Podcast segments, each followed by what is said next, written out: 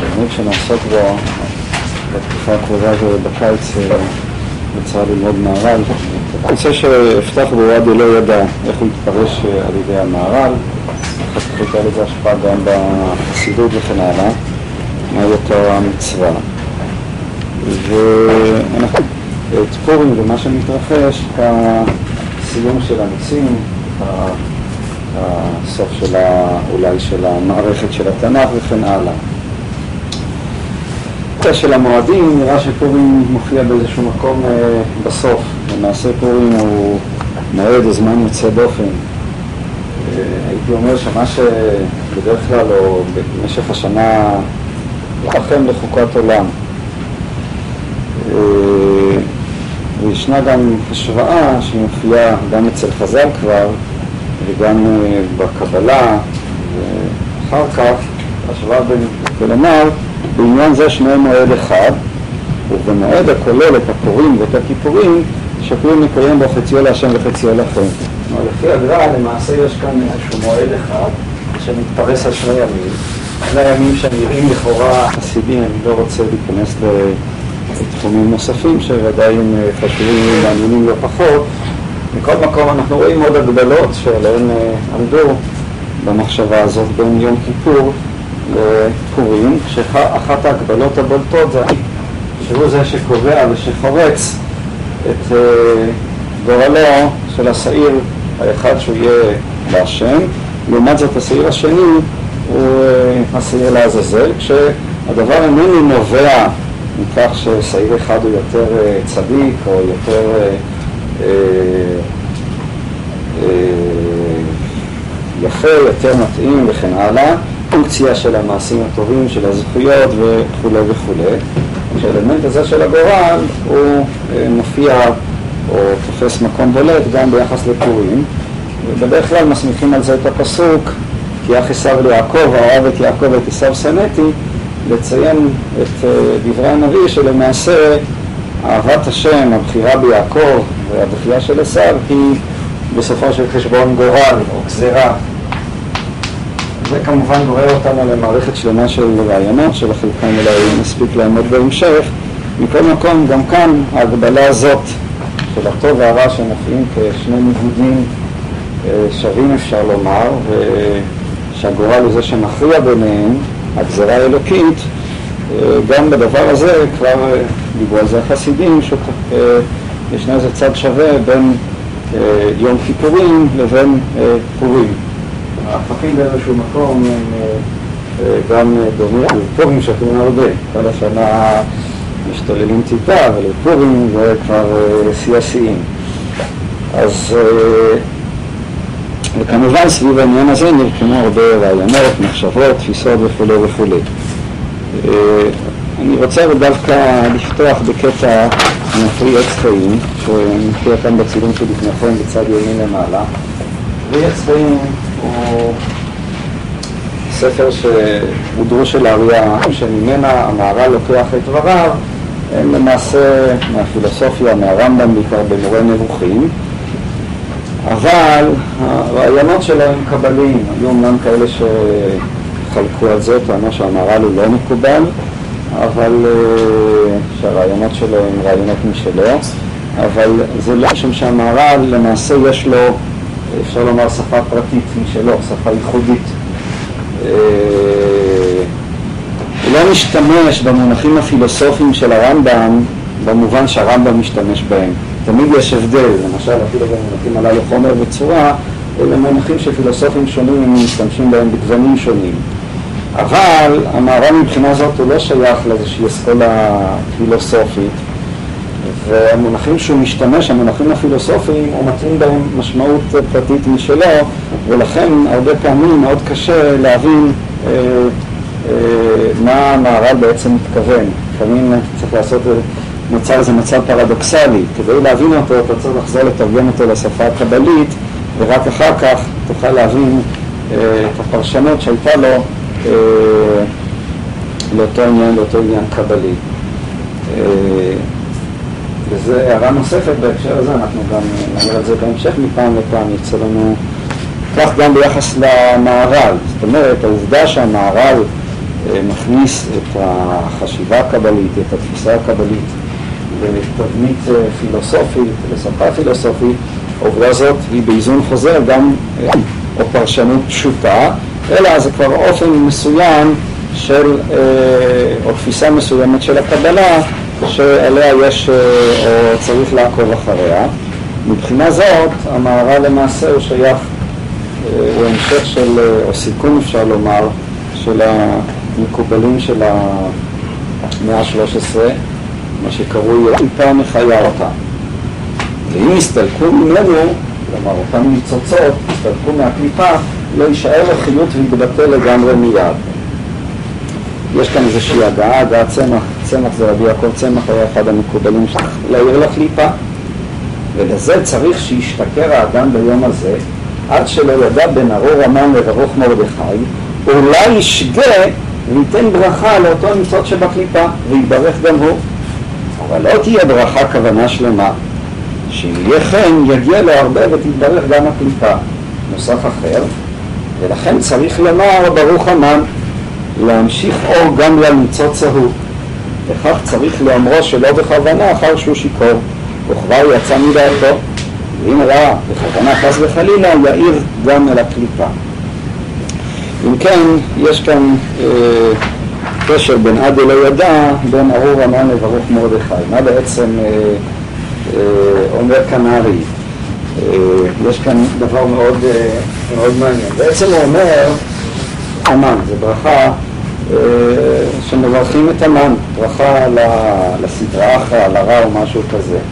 זה מין אנטי ברכה או ברכה הפוכה או משהו כזה. זה בעצם הרעיון של, של, של אה, ברוך המן. למה צריך, וכמובן כפי שאתם כבר שמים לב, זה מתקשר לאותם רעיונות שצריך להביא גם ליום כיפור איזשהו קורבן לסדרה אחרא וכולי וכולי. למה צריך להביא, למה צריך לברך את המן? מהי הסיבה? הדבר הזה קשור לאותה תורה מפורסמת שהארי כתב. לפי הארי, אה, הוא איננו קיים מתוך מטרה עצמית, אלא יש בו איזשהו אה, ניצוץ שמחיה אותו. אה, אני אסביר, אמחיש את זה קצת יותר בהמשך. הדבר הזה קשור כידוע לנושא של שבירת הכלים, כן, לפי קבלת הארי הקדוש, בתהליך של הבריאה היה מצב שבו הכלים לא הצליחו להכיל את האור. הם אורות שנפלו לתוך הקליפות, ולא עוד, אלא שכמו שהארי מסביר, האורות הללו, הניצוצות הללו שנפלו לתוך הקליפה, הם אורות גבוהים מאוד. משום שאותו עולם שקדם לבריאה, שהוא מכונה עולם התוהו, הוא באמת גבוה מהעולם אחר כך, מהעולם של התיקון. אלה הם נושאים רחבים שלא, לא, אה, שכמובן יחייבו אותנו להיכנס לקבלת הארי, אני לא אה, רק אומר את זה כהקדמה. התפקיד העיקרי של האדם, של עבודת השם וכן הלאה, הוא התפקיד, הניצוצות הללו, יוצאו מתוך הרע, אז הרע אה, ייעלם, שהרי כל קיומו וכל חיותו איננה אלא תוצאה של הניצוץ הקדוש שמחיה אותו. עכשיו, אה, הבעיה שהוא מציב כאן, אני נעסוק רגע במבנה, שאותו ניצוץ קדוש צריך לתת לו גם כן ברכה, הרי הוא גם כן אור אלוקי. מצד שני אנחנו, שהם קצת פשטנית נתונים בבעיה, הרי אי אפשר לברך את הרע. אני טוב על משהו שהוא רק רע, ולא עוד, אלא שלפעמים אתה רואה שהטוב נעוץ בחלק הרע שלו, והרע יונק את כוחו כאמור מתוך הטוב. אם כן, כשאנחנו רוצים לברך את אותו ניצוץ, אנחנו עלולים, כך מסביר הארי כאן, לברך גם את הרע, לברך את הקליפה, להגביר את, הרע.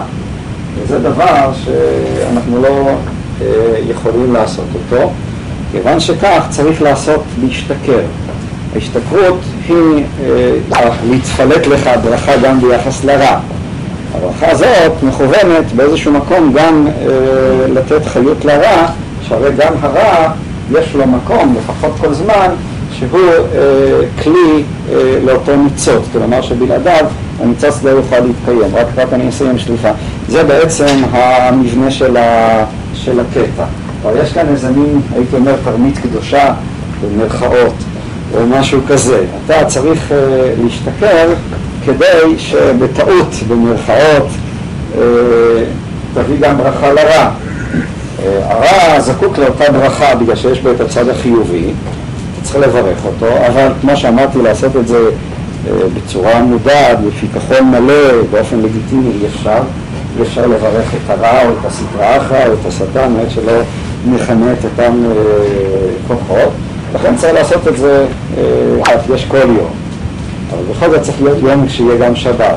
יש, אתה יכול למצוא את השלווה השבתית באיזשהו מישור גם ביום רביעי אחרי הצהריים.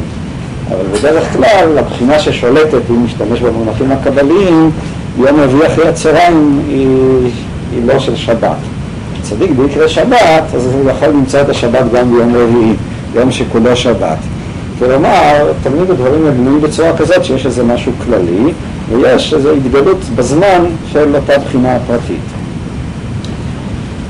זה, זה המבנה בכללותו, אני מנסה קצת, בבקשה. יש שני דברים שאני לא מבין, שהברכה היא בעצם צריכה להנסה, אה, כדי שהעניינים לא יהיו מופשטים מדי או תיאורטיים, ננסה להביא דוגמה לניצוץ ולקליטה, דוגמה מאוד אה, פשוטה, מודרנית, אבל אה, חלוצים שעזבו את בית המדרש וחקרו על תורה ומצוות, הם למעשה, למעשה שאפו לאמונה יותר גבוהה, אמונה יותר אינסופית, והמצב הדתי, התורה כפי שראו אותה את החופש, באה לפעול ביטוי בניפוץ של המסגרות בכפירה. במונחים שלנו החופש הוא הניצוץ והקליפה היא הכפירה. חוק הימי, שזה היה התרגום שלו לבירור של הניצוצות, נוכל לקחת את הערך של החופש וגם לממש אותו, ליישם אותו אה, בעולם הדתי. כלומר שהעולם הדתי לא בהכרח יהיה עולם אה, שפועל נגד הערך הזה של החופש. וכאן, אם אנחנו אה, נתרגם את הדברים של הארי הקדוש לדברים של הרב, ישנם, ישנם שתי אפשרויות. יש אפשרות לקחת את הכפירה, את השלילה הטוטאלית, להרוג אותה, אם נשתמש יחד, אבל אז אתה הורג לא רק אותה, אלא גם את החופש, כלומר, להתנער לא רק מהקליפה, מהכפירה, אלא לראות גם בחופש אה, אה, משהו שלילי או ערך שלילי. הרבה פעמים התגובה, התגובה הדתית הרגילה הייתה בעצם, אה, אם נשתמש במונחים הקבליים, הריגת הקליפה יחד עם הניצוץ הקדוש אה, שמחיה אותה. כמו שהבעל שם טוב אמר, שנתקלים באיזושהי תופעה, א', להרוג את, ה, את כל הקליפה כולה, משום שאם אתה תהרוג אותה, אז הרגת גם משהו חיובי, לא רק משהו שלילי. כלומר, לפעמים, לעיתים הדבר הוא הכרחי מאיזשהו צורך של הגנה או משהו כזה, עליך לשלול לא רק את הדבר השלילי, אלא כיוון שהעולם שלנו, בעצם הדברים השליליים והדברים החיוביים, וזה מה שהמקובלים מלמדים אותנו, הרבה פעמים הם מעורבים אחד בשני ללא היכר, הרבה פעמים אתה רואה צליליות שלו. יש טיפוס שהוא מאוד, אה, נגיד, עמקן, מאוד אה, מעמיק, אבל אתה רואה שהדבר הזה גורם לו למשל שיהיה טיפוס מאוד אגוצנטרי, מאוד אה, רגיש, מאוד פגיע. שתי התכונות הללו הן קשורות אחת בשנייה. התכונה החיובית שהוא בן אדם עמוק, היא גם כן גורמת לו להיות בן אדם מאוד רגיש, לא חברתי, אגוצנטרי וכן הלאה וכן הלאה. והבעיה היא שאם אתה תנסה לתקן דבר אחד, הרסת גם את הדבר החיובי. כלומר, אם אתה תהפוך אותו לאיזה טיפוס חברתי, פתוח וכולי וכולי, הדבר הזה הרבה פעמים יבוא על חשבון הרגישות הפנימית שלו, היכולת שלו להעמיק אה, וכולי וכולי. זאת אומרת, הבעיה, כפי שהמקובלים מציגים אותה, היא באמת העובדה שהטוב והרע מעורבים, אבל המעורבות שלהם, התערובת הזאת, היא הרבה יותר עמוקה. הרבה פעמים אתה רואה איך הצד, הצד החיובי הוא, הוא בא כתוצאה מהצד השלילי, וכן ההפך, הצד השלילי הוא תוצאה של הצד החיובי. הדוגמה שלנו בעצם החופש יכול להתקיים סיטואציה, בסיטואציה של העולם דווקא בצורה הזאת, דווקא דרך הכפירה. אדם שיהיה נאמר דתי יצטרך לוותר על אה, ממד מסוים של, של, של החופש. עכשיו השאלה, אבל לפחות מבחינת היחס הפנימי או הנפשי, האם ההתנערות, ההתנגדות שלו, היא תהיה התנגדות רק לכפירה, לביטוי של הדבר, אם נשתמש במונחים של הרב, או היא תשלול את העניין כולו, היא תראה בחופש עצמו פריקת עול, אה, דבר רע וכולי וכולי. זאת בעצם, כפי שאמרתי, הבעיה, ומה שהרב קוק באמת אה, הציע בעקבות החשיבה הקבלית החסידית הזאת, זה לברר את הניצוצות, לבוא להפריד בין העיקרון, המניע, הדחף, שבו הוא ראה דחף חיובי, לבין הביטוי השלילי שלו. עמדה שאגב לגמרי לא פשוטה, משום שכמו שאמרתי, אה, לא כל כך קל להפריד בין הדברים. כלומר, בתחום של התיאוריה זה לפעמים יפה, אבל uh, בתחום הממשי, הרוחני והנפשי, הדברים אינם פשוטים uh, בכל בעיקר. בהקשר שלנו, uh, אלה למעשה uh, הפתרון שהארי הקדוש מציע כאן, אני, אני חושב שהוא גם כן, יש לו גם משמעות מעבר לשאלה של השחרור. כלומר, הוא אומר, אתה צריך לברך את אותו ניצוץ שנמצא בקליפה. מצד שני, אתה לא יכול לעשות את זה אה, כפעולה לגיטימית. אתה לא יכול לבוא ולומר, לברך את, את המן, אתה לא יכול לברך את הרע, אתה לא יכול לברך את, את הסנטרה אחת. אי אפשר לעשות את זה. זה דבר אה, שלילי, דבר שהוא נגד ההלכה, נגד ה... הוא לא דבר לגיטימי. מצד שני, יש אה, לנו, הייתי אומר, איזושהי סימפתיה ורצון למה שנמצא בתוך הדבר הזה, ולא עוד, אלא שאנחנו מעוניינים בקיומו, מתוך תקווה שבאיזשהו שלב אה, נצליח אה, למצוא לו הקשרים אחרים ובכך לממש אותו גם כן. הדרך לעשות את הדבר הזה היא, כמו שאמרתי, דרך השכרות, לעשות את זה שלא בכוונה, שלא בכוונה מלאה, דרך התרמית. זאת אומרת, מה שאני מתכוון לומר, ואולי בנקודה הזאת אני אסיים, הרבה פעמים צריך מאוד להיות אה, זהיר בניסוחים שנגיד, אה, אנחנו שומעים אותם מפי אה, תלמידים של הרב קוק וכן הלאה, ניסוחים שהם רואים באיזה הקשר הם נאמרים או באיזה מישור הם נאמרים. כלומר, זה לא, יש את המישור, נאמר, הפשוט, הישיר, תקראו לו אפילו המישור ההלכתי, ויש את המישור שהוא המישור אה, הפנימי. לא כל מה שאתה אומר באופן פנימי, מתוך איזושהי דיאלקטיקה מסוימת, וכאן יש איזו דיאלקטיקה מסוימת, אסור לך לפשט אותו, אסור לך לומר אותו בצורה נאיבית, פשוטה, ישירה, אסור לך לברך את הרע, אסור לך אה, לברך את המן, משום שכחלק מההלכה, מהשולחן ערוך, מהנורמה, זה לא יכול להופיע. על אף העובדה שאתה מתייחס בסימפתיה, בחיון, רואה בזה ערך גדול וכולי וכולי, אתה צריך לדעת באיזה מישור לומר את זה, באיזה אופן לומר את זה. אתה לא יכול לומר את זה בצורה ישירה, בוטה, לומר את זה, לומר ברוך המן בדיוק כמו שאתה אומר, ברוך מרדכי, אז גם זה, אה, זה אי אפשר, כיוון שיש הבדל ביניהם. אנחנו, שאנחנו חיים באיזשהו עולם, אה, נאמר עולם התיקון, העולם הנורמטיבי, אז יש טוב ויש רע, וזה הברכה וזאת הקללה. אותו דבר גם אה, אתה יכול לומר הרבה על הרב מרדכי, אתה יכול אה, לראות הרבה תופעות שליליות אצל הדתיים, כן? אם, אם ניקח, אה, נשתמש במשל שלנו. השאלה היא תמיד, הנקודה העדינה היא, וזאת אחת הטעויות שהרבה פעמים חוטאים בה תלמידי הרב קוק, שהם אומרים את האמירות הללו בצורה פשטנית, לא באופן דיאלקטי.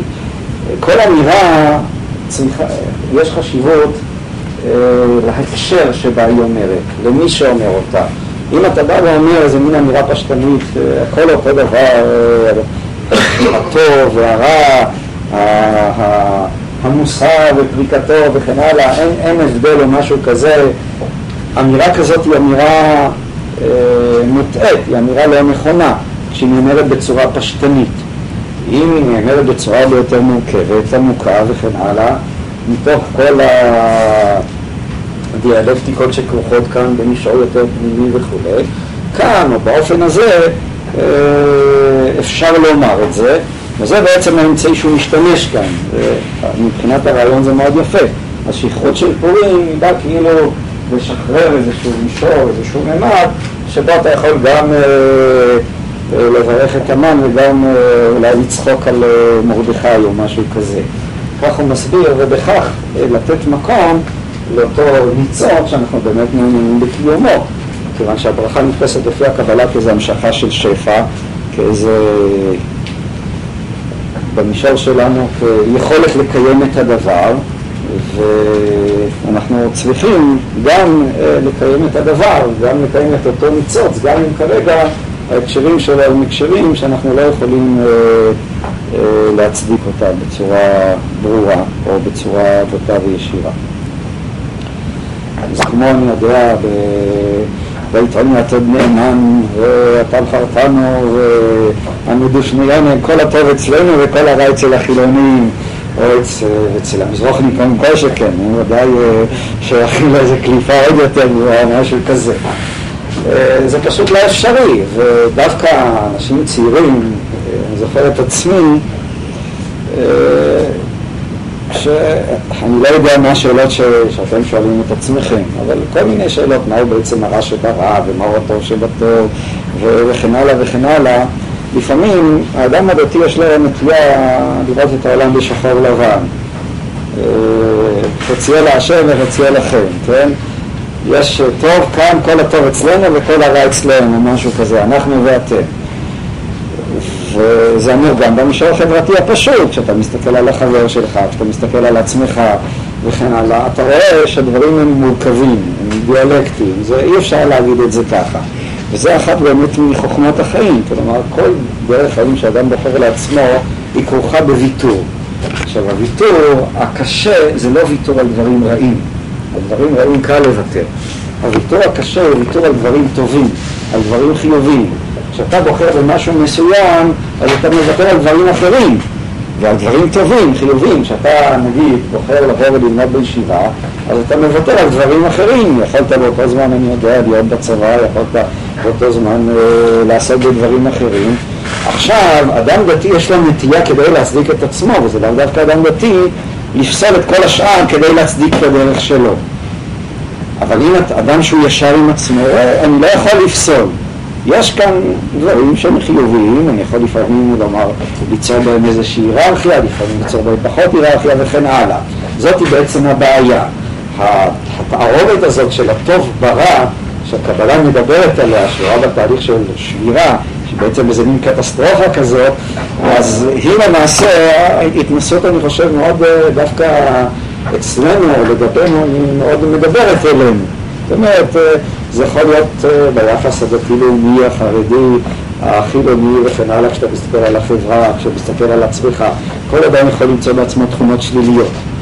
אבל הרבה פעמים הוא נוכח לדעת, הוא נוכח לדעת שהתכונות השליליות האלה הן קשורות דווקא לתכונות חיוביות שיש בו. ולפעמים כשהוא מנסה להתגבר על התכונות השליליות הוא גם מאבד את התכונות החיוביות. לכן כל העניין הרבה יותר עדין ומורכב. זאת היא, לפחות לפי הרגשתי, ההתנסות שעומדת אצל, לפחות בתפיסה החסידית. החסיד לא מסתפק בתשובה הפשטנית ככה שם ציווה וזהו. הוא רוצה למצוא את הפעם האימננטי, הפנימי, למה זה ככה, למה השם רוצה את זה ולא את זה. ואז הוא רואה שזה לא כל כך פשוט, שגם בתוך הרע יש איזשהו רצון אלוקי. ואתה לא יכול לומר שהשם רוצה את זה ואת זה לא, וכן הלאה. ואז נוצרת איזה מין רב רבדיות כזאת שעליה אנחנו מדברים כאן. הבעיה או הקלקול, לפי דעתי, אחד הקלקולים הכי גדולים, שהוא מאוד בולט בחברה דווקא הדתית-לאומית, זה דווקא הנטייה לתפוס נוסחאות כאלה בצורה חד-ממדית, בצורה פשטנית, כן? וזה אה, שיבוש של העניין. זאת אומרת, אתה לא יכול לומר על הרע שהוא טוב ועל הטוב שהוא רע במישור מסוים, יש הבחנה, יש מוסר, יש טוב ויש רע. ההבחנות שמדברות על כך שהעניין הרבה יותר מורכב וכולי, הן קיימות במישורים הרבה יותר עמומים, הרבה יותר עמוקים, ואת הדבר הזה, את הרעיון הזה, יש כאן גם משהו קיומי מאוד יפה, אתה צריך ככה להשתכר בשביל, להיות מסוגל להגיד את זה. אתה לא יכול לומר את זה בצורה מפוקחת, אתה צריך ככה לצאת מגדרך, ללגום קצת, ואז אתה יכול ככה גם לטפוח על שכמו של השטן ולתת לו גם כן איזה ברוכר או משהו כזה. אה, אלו הדברים של, של הארי. מישהו רוצה להעיר, אם לא, נלך הלאה קצת למערב. בבקשה. הוא אומר שהוא צריך להירדם מתוך שכרותו, והרמה ואמר, הוא צריך לשתות ואחר כך לישון. אז הוא עושה ליצחק, שותה קצת ואחר כך ישן. שכרות זה ראשית השכרות כפשוטו, אחר כך זה ודאי אה, מטאפורה לדברים נוספים, אבל אה, לא, אני סתם אומר את זה ככה מתוך הפורים. השכרות היא, היא, היא, היא, היא ודאי אה, מטאפורה לעניין לאיזה תהליך רוחני, אבל יחד עם זה זה לא בא להוציא את הדברים, אני חושב, מפשוטם. ודאי אצל המקובלים הם תפסו את זה בצורה מאוד אה, רצינית, זאת אומרת, לא, לא הברכה למן וכן הלאה, אלה דברים מאוד ממשיים. בבקשה. את משכתי את זה לכיוון שאתה לא יכול לעשות את זה בצורה מתוך פיכחון, זה לא לגיטימי לעשות את זה, לכן אתה צריך להשתכר. נכון שבקטע אה, נבע כאן, אה, אה, מבין את המושג של שלא בכוונה. אתה יכול להבין את העניין של שלא בכוונה כמין מה שקראתי תרמית קדושה, כן? לעשות את זה לא במודעות, אלא דרך איזשהו, איזשהו פיתוי מסוים. אתה יכול להבין את זה שלא בכוונה, לא עם כל העוצמה, אלא בצורה יותר רפויה או משהו כזה. אני פירשתי את זה כמובן מפני הפירוש הראשון, שאני מסכים איתך שלפחות אה, יש כאן שני קטעים. הנוסח אחר אולי נוטה יותר לפירוש הזה, והנוסח הראשון, שהוא מופיע שקראתי אותו, אבל עשו לי גם הרבה צרות מבחינה רוחנית, אני מתוודה, זאת אומרת, אה, בין הספרים הראשונים, אחר כך נראה לי שקצת התגלגל. אז, אז הוא בעצם אומר, תעשה מה שאתה בעצם רוצה, בתנאי שתרצה את זה בלב שלם. הוא מאוד מבטא את הביטוי שגם דרך הרע מתגלה האלוקי וכולי וכולי, באופן מאוד לא דיאלקטי. מכיוון שהייתה לו איזושהי עוצמה מאוד היולית, אחר כך באמת היא קצת התמתנה, קיבלה את החידוש. אנחנו לא חיים בעולם הטוב. אנחנו חיים בעולם התיקון. עכשיו, עולם התיקון זה גם כן רעיון מאוד מעניין. עולם התיקון, מבחינת העוצמה הפנימית שלו, הוא עולם שיש בו אורות פחות גבוהים מעולם הטוב. עולם פחות, בעד עוצמה פחותה מעולם הטוב. מי שקרא למשל את המאמר של, של הרב קוק, נשמות בטוב, ויורדות מאוד קיצוניות. אחת מהנטיות של הטוב הוא הקיצוניות שיש בו. יכול להיות טוב קיצוני עד הסוף ויכול להיות רק קיצוני, משום שהוא באיזשהו מקום בעולם שהוא למעלה מטוב ורע, או לפני הטוב והרע. העולם של התיקון אפשר להשוות אותו, נאמר, לעולם של התרבות, כן? לעולם של הסדר, לעולם של המוסר, של החוקיות. הוא עולם מצומצם יותר. אחת מההגדרות של התיקון בכתבי הרי הקדוש הוא בכך מהו התיקון. התיקון שהכלים יתרבו והאורות יצטמצמו.